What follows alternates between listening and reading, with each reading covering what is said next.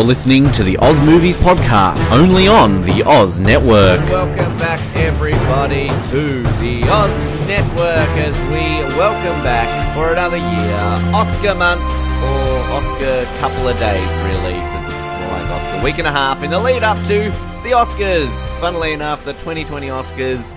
It's that time again. It's exciting, and we're here to bring you our first spoiler-free review of a movie that was nominated for best cinemat. Oh, sorry, best picture. Right, we're doing best cinematography later on. Okay, understand that. Uh, before we get into the swing of things, though, friendly reminder: make sure you subscribe to us on all the relevant podcast channels. We're on Apple Podcasts, Spotify, Stitcher, Google Podcasts, and you can also like us on social media because we both on this episode need to be liked because our significant others don't like us. They try and kill us by putting the car into reverse or something along those lines.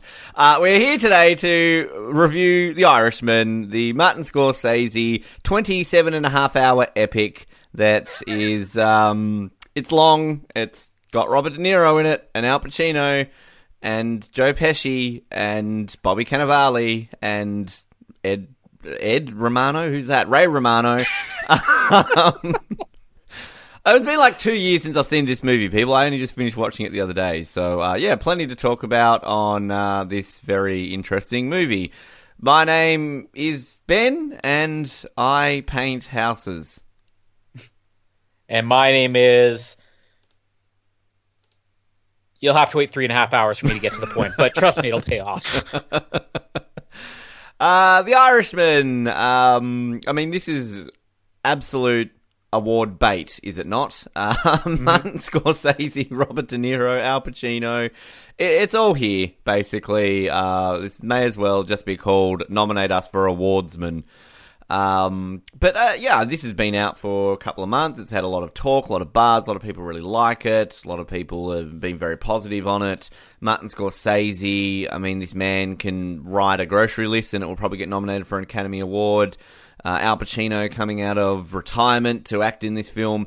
And it's a movie that I'm going to be completely honest with you. I didn't know any of the history about it, that it's been in development hell for a long time. I had no clue going into it that this was loosely based on true true events um, and all that. I just thought it was just a gangster movie. I didn't realize it was like, mm-hmm. oh, I've, I've heard of some of these people before, right? Like, this is are these real people? Um, but and we should mention a Netflix film. A couple of Netflix films obviously nominated this year uh, to come off the back of what we had last year as well. So yeah, The Irishman. Colin, have you recovered from losing about a quarter of your life watching this movie? it, it honestly feels like I lost a quarter of my life watching this because um, I, am kind of with you. I didn't know anything about this going in, other than that Scorsese had been reteaming with De Niro and Pacino and Pesci. I don't know if he'd ever made a movie with Pacino before, but he, you know, De Niro and Pacino had made movies, so it was like the basically let's put everybody who's famous for anything gangster hmm. in one movie, and let's throw in Ed or Ray Romano, depending on which one showed up on set that day, uh, and you know, let's make like the ultimate gangster movie. And that's that's all I knew about it. So it wasn't honestly until I started watching the movie that I realized like Jimmy Hoffa connection and stuff like that. And as you said, loosely based or, or based on one man's claims of real events or things like that. So um as far as watching this though, I mean, aside from the fact that it is a very long three and a half hours, uh it was probably on Netflix for only two or three days before I started watching this. You know, I, I was started watching before bed one day, got maybe 20 minutes in, you know, the next night, watch it for another 20 minutes. I mean, this took me probably a week and a half to get through the movie every single night before bed, uh, which I don't know if that made it feel longer or shorter for me because you don't have to sit there in one shot, but it was almost like, how much more of the story is there left to tell? I've been watching this for a week and a half. So uh, the, the length is definitely one of the um, detractors of this movie. Um, I'm going to be honest, there are others. I have a lot of strong opinions on this movie. Some of it's good, some of it's bad. I feel like this is what Vice was to me last year. It's like I can see some good things in here, but man, the reputation of this movie, I just feel like for me personally, it's really overrated. Yeah, I, I might be a little bit more positive on it than that, but I mean, look, I'm I'm, I'm just going to say this now. I'm probably going to repeat this through every single one of our recaps in the coming days. I've already watched all the films, so uh, I'm in that unique position that I can basically compare this now to all the other eight Best Picture films. Um, and this was the very first one I watched because again, it took me like 18 years to get through it. But um, yeah, I think kind of just initial opinions for me is that I didn't hate this film. I didn't love this film. It was fine. Um, it just it is the, the length really does take away because like I, I find I found myself at the very beginning actually really enjoying it. I'm like, okay, this is actually pretty interesting. Like they're setting this up quite well, and then you kind of do hit about a, a hump, maybe like an hour and a half into it. Uh, once you've got through the opening credits, and you're kind of like, oh, um, this is getting a bit boring. Um, this is dragging on a little bit, and then something will happen. You're like, okay, my, my interest is perked up a little bit. Oh, okay, it's still going. Yep. Uh, oh, yep. Cool. Let's. Oh, there's Anna Paquin. There she is. Yeah, um, I was gonna say. the whole time, I'm like, isn't Anna Paquin in this movie? Um, oh, there she is. Oh, she's still not talking. Okay. Uh, no, there she is again. Oh, no, still not talking. All right. It's kind of like the opposite of Bobby Cannavale. Like, there he is at the beginning, and then he just disappears. Well, thanks, Bobby. And he's got, like, what, fifth star billing in this movie or something like that? But, yeah, um, yeah, I can kind of see the comparisons to Vice. I, I, I probably enjoyed Vice more than this, but um, yeah, I, I just found it fascinating as soon as I realized that it was based on real people or you know Jimmy Hoffa and people like that. I'm like, oh, I've heard of him. I've, you know I know that person, and obviously I don't know the history of kind of everything about him, but um, yeah, it's kind of it's it's interesting to see through um, everything that happens in this movie. But would you would you say that as beautiful as uniquely made as this movie is because I think it's it's also very well made in the fact that it's got takes advantage of de aging and some, it's one of these ones that I didn't really notice it as much as some of the other movies that we've seen with de aging, and I don't know if that's uh, uh, something that you believe in as well. But um, I think this is. To me, the majority of our Best Picture nominations this year uh, are all based around really strong acting, and I think mm-hmm. that this is one of them. You know, I mean, we've obviously got a few that are going to stand out of the Best Picture nominations that are far more than just simply acting, but. You know, I, I think this is really a heavy acting year when it comes to these Best Picture films. And this clearly, you know, Robert De Niro, Al Pacino in particular, and Joe Pesci, I shouldn't take away from Joe Pesci, um, just they all put in very strong performances to at least carry this film to be somewhat watchable. See, I don't know if this is where we're going to disagree because um, I completely agree with you. I think Al Pacino especially. This is like the greatest performance he's had in, in decades. It's it's phenomenal. Uh, and Joe Pesci, it's it's unlike anything you've seen Joe Pesci do before. I mean, this is such a subdued, very subtle performance for him that you almost wouldn't realize it is Joe Pesci. It's Robert De Niro. I actually have a problem, and I, I, De Niro didn't get a Best Actor nomination, did he? No, he didn't. Yeah, which I agree with not giving him a Best Actor nomination. Again, I'm a huge Robert De Niro fan. Like, I'll see anything he's in. But for me, this was like the most, you know, phoned it in performance he's ever done. So much so that I mean the movie is called The Irishman, but yet 99% of the characters in this movie are Italian. Robert De Niro is playing the only non-Italian character in this movie. And I don't know why for the life of me he is doing the most Italian accent he has ever done in his life. more he sounds more Italian than when he didn't speak a line of English dialogue when he spoke an entire movie of dialogue in Italian in The Godfather 2 and yet he's supposed to be playing the only Irishman and then there's there's just other things here like I don't know I think the de-aging technology looks incredible on Joe Pesci it looks incredible on Al Pacino with De Niro there's just times maybe it's because the era that they're trying to you know, make De Niro look the age they're trying to make him look. It's, you're familiar with so many of his movies from that time period because De Niro's never gone away. He's always been mainstream. You know, was Al Pacino 20, you know, 25 years ago was probably you know, not quite in, in the prime of his career. He wasn't always in the public eye. De Niro like two, three movies a year. That it just it never looked like Robert De Niro to me, and I think that's where the de-aging stuff doesn't work on him. And the other thing is the decision to put him in these really really bad fake looking blue contacts just to, as the only thing they could do to sell the fact that he's the only Irish character in this movie because he's speaking more Italian than the Italian characters. uh, and uh, there's nothing I hate more than fake looking contacts that change a person's eye color, and it just it doesn't look real.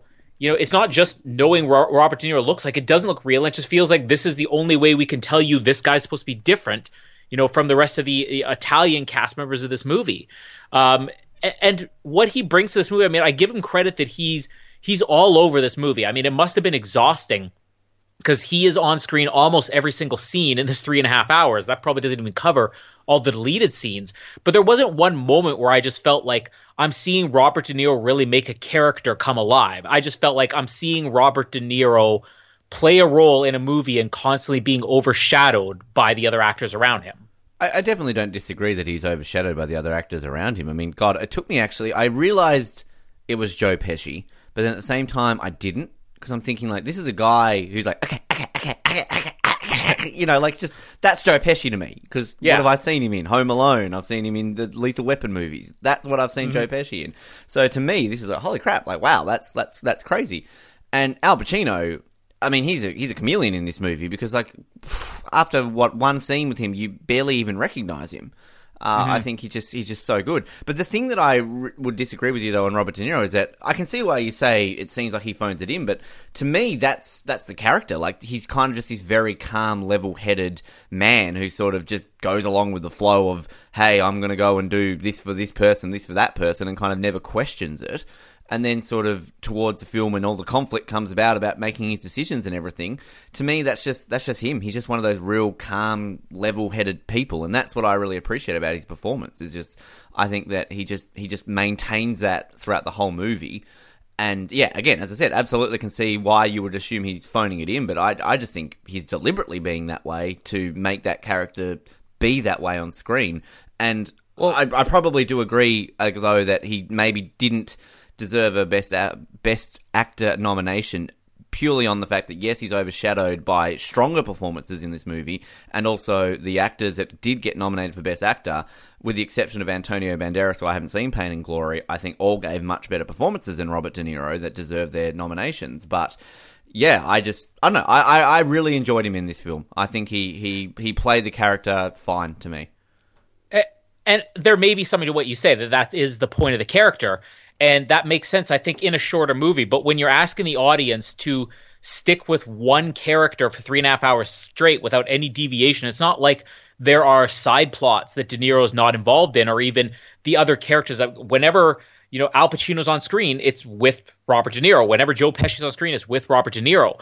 And when you have to watch somebody that is that subdued in what's supposed to be this big, incredible gangster story for three and a half hours, I think you need a little bit more life. I think you need a little bit more excitement. You need somebody to show a little bit more emotion. It's an interesting idea for a character, I think, if you had done this as more of a supporting role or if you'd done this in a shorter movie. But for three and a half hours, it's just. I kept waiting for one of these other actors to pop up on screen to kind of wake me up a little bit. I'm not saying I'm bored by Robert De Niro in this. It's just I have seen Robert De Niro in almost everything he's done really make a character unique. And this feels so much like Robert De Niro almost just playing Robert De Niro. And hmm. again, I can't get past the fact that like, why is he in the, have this heavy Italian accent? Like, it just it seems lazy on his part, and I don't want to knock him. I just I, I I just don't feel like he was strong enough. his performance or the character or a combination of both was strong enough to carry a three and a half hour long movie. And as far as the running time goes, this is my other complaint. Like, I was telling people day after day I was watching. Yeah, I watched a little bit more of that Irishman, and I, as soon as I got to the end of the movie, I realized that I feel like this movie, you could cut the first half hour out of the movie, then cut the last half hour of this movie, and you would have a great movie. I feel like it's that first half hour where it's almost a chore to, to, to kind of realize what the point is. You're just seeing guys on a car ride, and then in the end, it's just you know uh, a, a lot of talking, and they sort of wrapped up the story already, but they're gonna continue to go and go and go. That I just can't help but, but but wish that there was some cut out there where the first act and the last act were cut out, and we could just focus on all the middle stuff. My question to you, because I'm going to admit two things here right now, which are probably going to shame me as a host of a film podcast and a so-called film expert. I've never seen a Martin Scorsese film until this movie, and I've also never seen a single Godfather film. So, is this just a Martin Scorsese slash gangster film trope, though, that movies must be this long to make it a certain tone? Uh, I mean, the the one that, he, as far as gangster movies, the one that he's probably most closely associated with is, um, uh, oh, what's the one that's called? It had Joe Pesci in it. Uh, Goodfellas. Goodfellas. Uh, Good Goodfellas has been so long since I've seen that movie. I can't remember if that was like you know a super long movie or not. But like Gangs of New York, you know, very long movie. Uh, but it's not like it's a Martin Scorsese thing where it has to be, you know, I'm looking at Goodfellas now, two hours, 25 minutes. So probably long for a 30 year old movie. But, um, also, I should say Martin Scorsese. You, do you know Martin Scorsese wasn't involved with The Godfather, right? Yeah, you know, I know that. I mean, I, okay, so that was that was. I'm like, otherwise, nobody's listening to this. No, no, no. That's more. That's more of a, a gangster film kind of Yeah. Comparison, if anything. Yeah, and in the in the case of the Godfathers, I mean that that kind of set the precedent that you know these these have to be big stories. But like the Godfathers, similar to this, they take place over the course of years. I mean, this is a story that starts in the 50s and ends what maybe in the 80s or 90s. We don't know. Uh, and that's similar to like the Godfather. I think the difference is the Godfather has so many. It's not just one character on one story. It's got so much going on that it really it's justified being that length. Uh, Scorsese, I mean, he's made short movies. Like to be perfectly honest, I sort of I thought I was a bigger Martin Scorsese fan than I was, uh, because it was after this movie came out, and I kept trying to think like, you know, I'd rank this maybe on like the lower end of Martin Scorsese movies. Where mo- most people are saying like this is one of his best movies, but then I started to think to myself, I'm like, okay, I love Taxi Driver, which is uh, you know a regular two hour long movie. Love Raging Bull, regular two hour long movie. I'm like, so what would be my third favorite Martin Scorsese movie? And I thought maybe Casino, another like, you know, mob movie he made, which was three hours long. So I started rewatching Casino after I finished this. And 45 minutes in, I'm like, you know, I'm just going to give up on this. I don't think I really like this movie. I don't remember. I don't know if I was remembering this wrong. Uh, and then I, I get it. They're in a at his other casino. That's all I need to know. Yeah, and really, that is what it is. Uh, and then I th- remember Gangs in New York. Like, I don't remember actually loving Gangs in New York other than Daniel Day Lewis's performance. I remember having issues with that. And uh, The Departed, I think that's the one he made that was more regular runtime, and I feel like that's his gangster masterpiece. Uh, but then other ones he made, like The Aviator. You know, Aviator, I thought was a great movie, not perfect.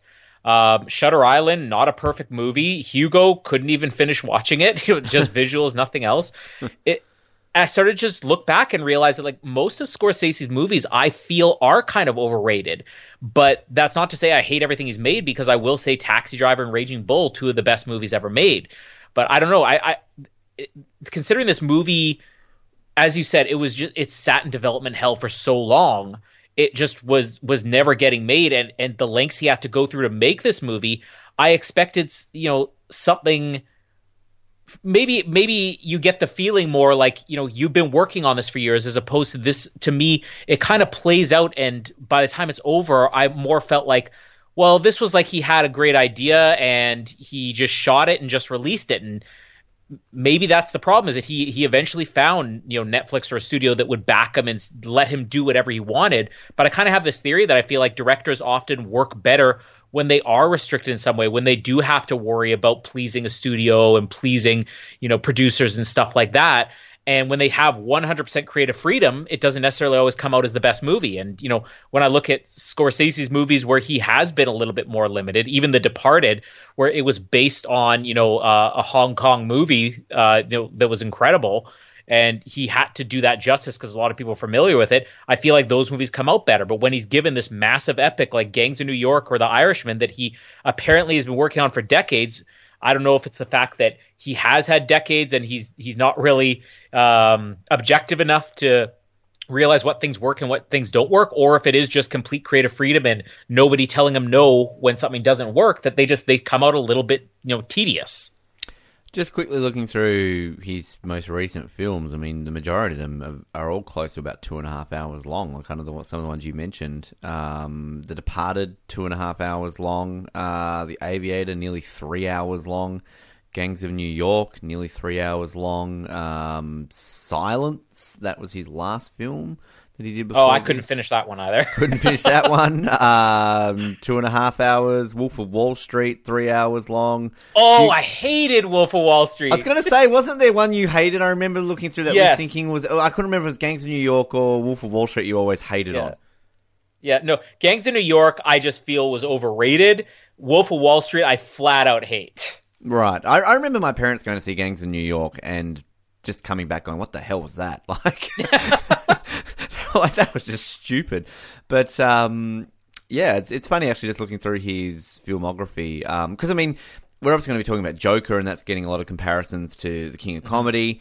Um, so kind of, you know, there's some Scorsese, uh, tribute sort of stuff going on in some of this work. And another thing too, just back to the acting, is that the unique thing about this year as well is we have so many crossover actors appearing in multiple films this year. I Yeah. mean, Pacino. you've got, yeah, Pacino is in this and Once Upon a Time in Hollywood. De Niro is in this and Joker.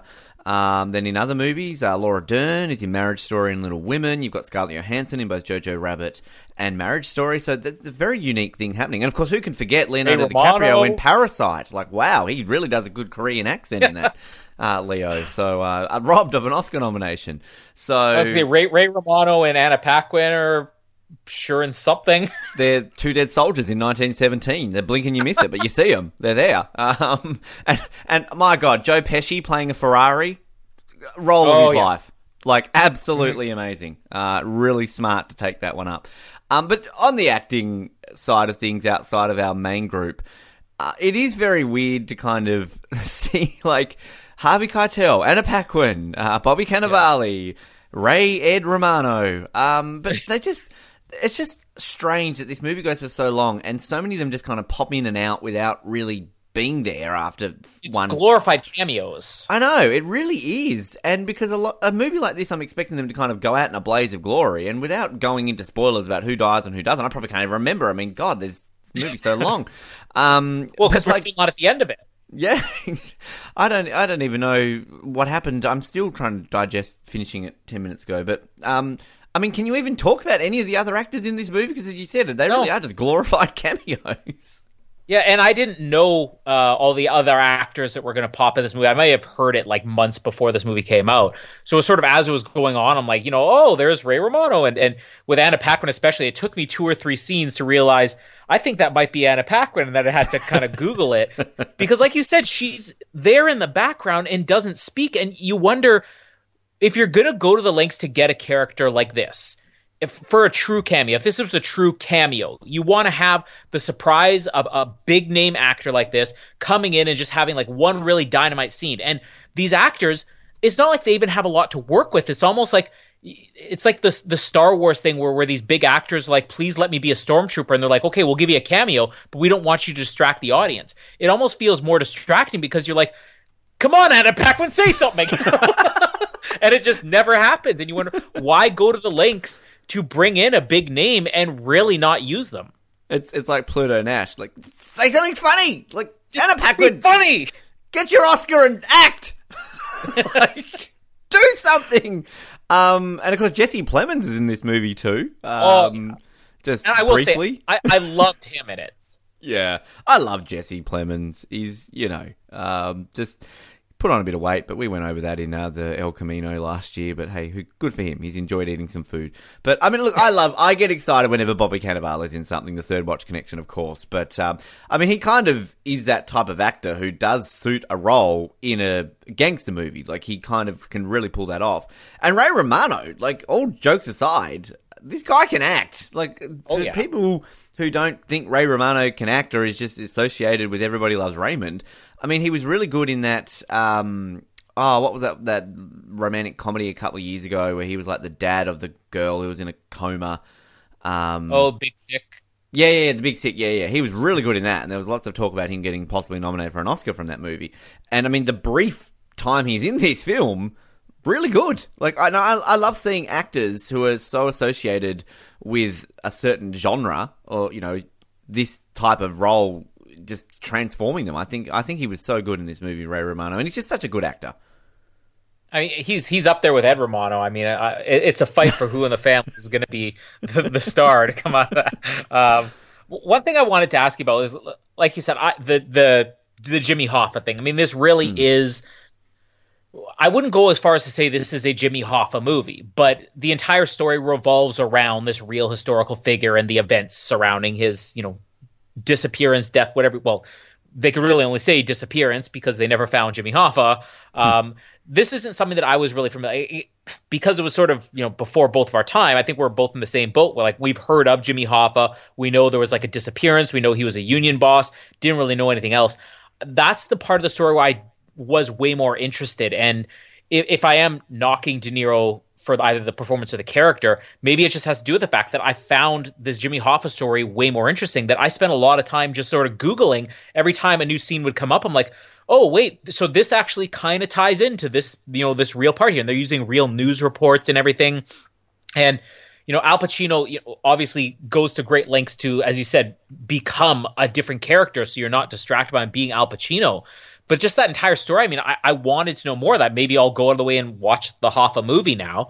Uh, but that that just felt like that was the most interesting part. But it's the, I guess we don't want to give away any spoilers, but essentially this story, this book or whatever, is based on an account of a guy who claims, you know, he is tied to or or knows about what happened with Jimmy Hoffa, and this movie sort of plays out the scenario of what this guy claimed. Which really the only other movie I could think of like this, where they actually went to the effort to make a movie based on an uncorroborated story, was uh, Confessions of a Dangerous Mind. Did you ever see that one? No, but I've heard of it. Yeah, Sam Rockwell plays Chuck Barris, who was the game show host of the the Gong Show, Right. who claimed in a book that he, while hosting the Gong Show, worked as an operative for the CIA. And they made that into a movie, even though most people were like, "This probably is a completely made up story."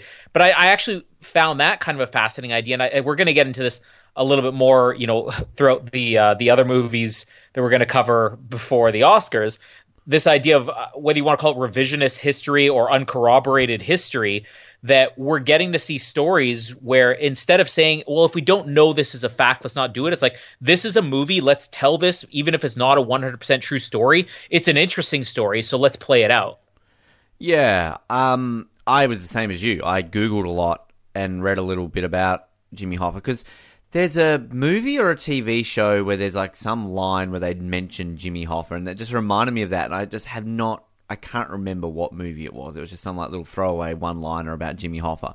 So that's where I like knew it from, and kind of had heard other things along the way. But I mean, I yeah, I enjoyed all that stuff, like the the Kennedy connections that you kind of learn about throughout this movie, and you know just how big of a deal he was, like that he was what, basically going to be running for president, and kind of all these sort of things too. I found it very interesting um, along the way, and yeah, I I I really. You know, as you're saying, kind of this disappearance of him that's never really been confirmed that he was killed or whatever. Just kind of this movie's take on it is is very unique. So yeah, and I mean that's exactly right. So many, so many films are connected. It's the Oscar Best Picture Cinematic Universe apparently this year, uh, because yeah, there are there are a few films where it is just real revisionist history, and it's done very well. Um, so yeah, and Which one we- thing, you know, I was just going to say we got into that a little bit last year. You know, w- you could say Vice and The Favorite both were playing with history, but putting their own spin on it. So this this is a new trend that's that kind of loosely crept in last year, and now it's very prominent. Well, it's actually, I mean, it's it's movies. So I think this is also a reflection on how movies are today. Is that if you look at all the Best Picture nominations, are only two of these basically original stories that aren't, you know, based on a true story or based on previously like comics Yeah. or things like that. So like Parasite and Marriage Story are these the only two that are just purely original stories? Because Ford vs Ferrari based on real events, The Irishman based on real events, Jojo Rabbit based on the war, uh, a Joker, a comic book, Little Women. It's it's a famous novel that's just been remade again, 1917, based on the war. Once upon a time, time in Hollywood, based on you know the classic age of Hollywood and Sharon Tate and all that kind of thing. So it's kind of it's to me like it's it's a very interesting year that you know seven out of nine of these, uh, and uh, but again that is Hollywood though. Like that's not It new. always Yeah, it, it, Yeah, that's like, I- what I- we generally have. I, I, I kind of get really annoyed when people say there's no original ideas left in movies because if you go back and watch movies from the 30s and 40s, they were all adapted from books, and we're talking like very famous books. I mean, Gone with the Wind was the most famous book there was. So when people say there's no original ideas, and then they'll run down what the greatest movies ever made are, and they're mentioning things like The Godfather based on a book, Gone with the Wind based on a book, Star Wars original idea, but based on you know Kurosawa movies combined with all this other stuff. There never really has been. It's always just about putting different spins on it. One one thing I just want to quickly mention, and we can kind of go through the nominations this movie got and kind of chances and all that sort of stuff like we do each year. But um, one thing I really appreciate about this film about the way it was made is kind of the realism of some of the scenes, particularly when it comes to like the the murder scenes. It's a gangster film, you know, people are going to Yeah. get killed in this movie because they're just. To me, what makes a scene like that more realistic is that when it's just it just comes out of nowhere, it's shocking, and it's just done in such a way where you don't glorify a person getting shot, and you know what I mean. Like it's just kind of it's done in a way that you assume is very realistic because I've never seen someone get shot before. But it's just it's done in a way that it kind of affects you because you kind of take a bit of a you're kind of shocked. It's like when we get to Joker, we're going to know particularly you know like at least one or two scenes where it's like that. Um, and I, I feel that this movie did that very well. So when we actually get those scenes like that, and that that kept me interested because a lot of these scenes would just kind of come out of nowhere. Like there wasn't a massive build up to it. It just happened. It was done with, and let's move on. Yeah, see, now we're talking about the stuff I enjoyed in the movie, yeah. So- which I, I, I completely agree with you. I think when when I look back on this movie ten years from now, and I've probably forgotten most of the stuff about it, you know, I'm going to remember a lot of the little scenes with Al Pacino. Uh, I'm going to remember those scenes of violence because it is very similar to Joker. Funny enough, we kind of touched on this in our uh, best of the decade episode when I was talking about uh, John Wick. That you know, John Wick in a completely different way, presenting violence in an entertainment way, where you're like, oh, can you believe that that horse just kicked the guy in the teeth? You know, things that you, you just wouldn't expect to see. They're presenting violence instead of just punch and shoot with a bullet and an explosion. Let's present a punch in a different way. Let's let's let's knock a guy out with an unusual object. And there's entertainment value in that. Then you have the flip side of it, which is Joker and Irishman. And I, I loved some of the the kills we get in this movie not in the same way that I, you know, love John Wick, where you kind of almost chuckle a little bit, but just because it catches you off guard. And I think that's again another trend we can look at is just the strength of you know what violence doesn't have the same impact anymore. So whether you are going for entertainment or you're going for shock value, just find little subtle things you can do to present it visually differently, or just the timing and the editing, just the way that somebody walks into a scene. And in some cases, the way that I'll, here I'll give some credit to De Niro for the same things I was taking away from him for for some of the dialogue scenes. Just his lack of you know caring, his his phoning it in, that actually lends itself well to some of these scenes of violence. Were there any other bits that you enjoyed about this movie that you want to quickly talk about at all? Uh. No, No, all right. there, there, there were plenty, but uh, again, I'm not saying I hated this movie. But even if I talk about the good things about this movie, we'll be here for three and a half hours, so we're gonna have to cut it somewhere. That one scene with the dog was Watermelon. great. The watermelon. Water.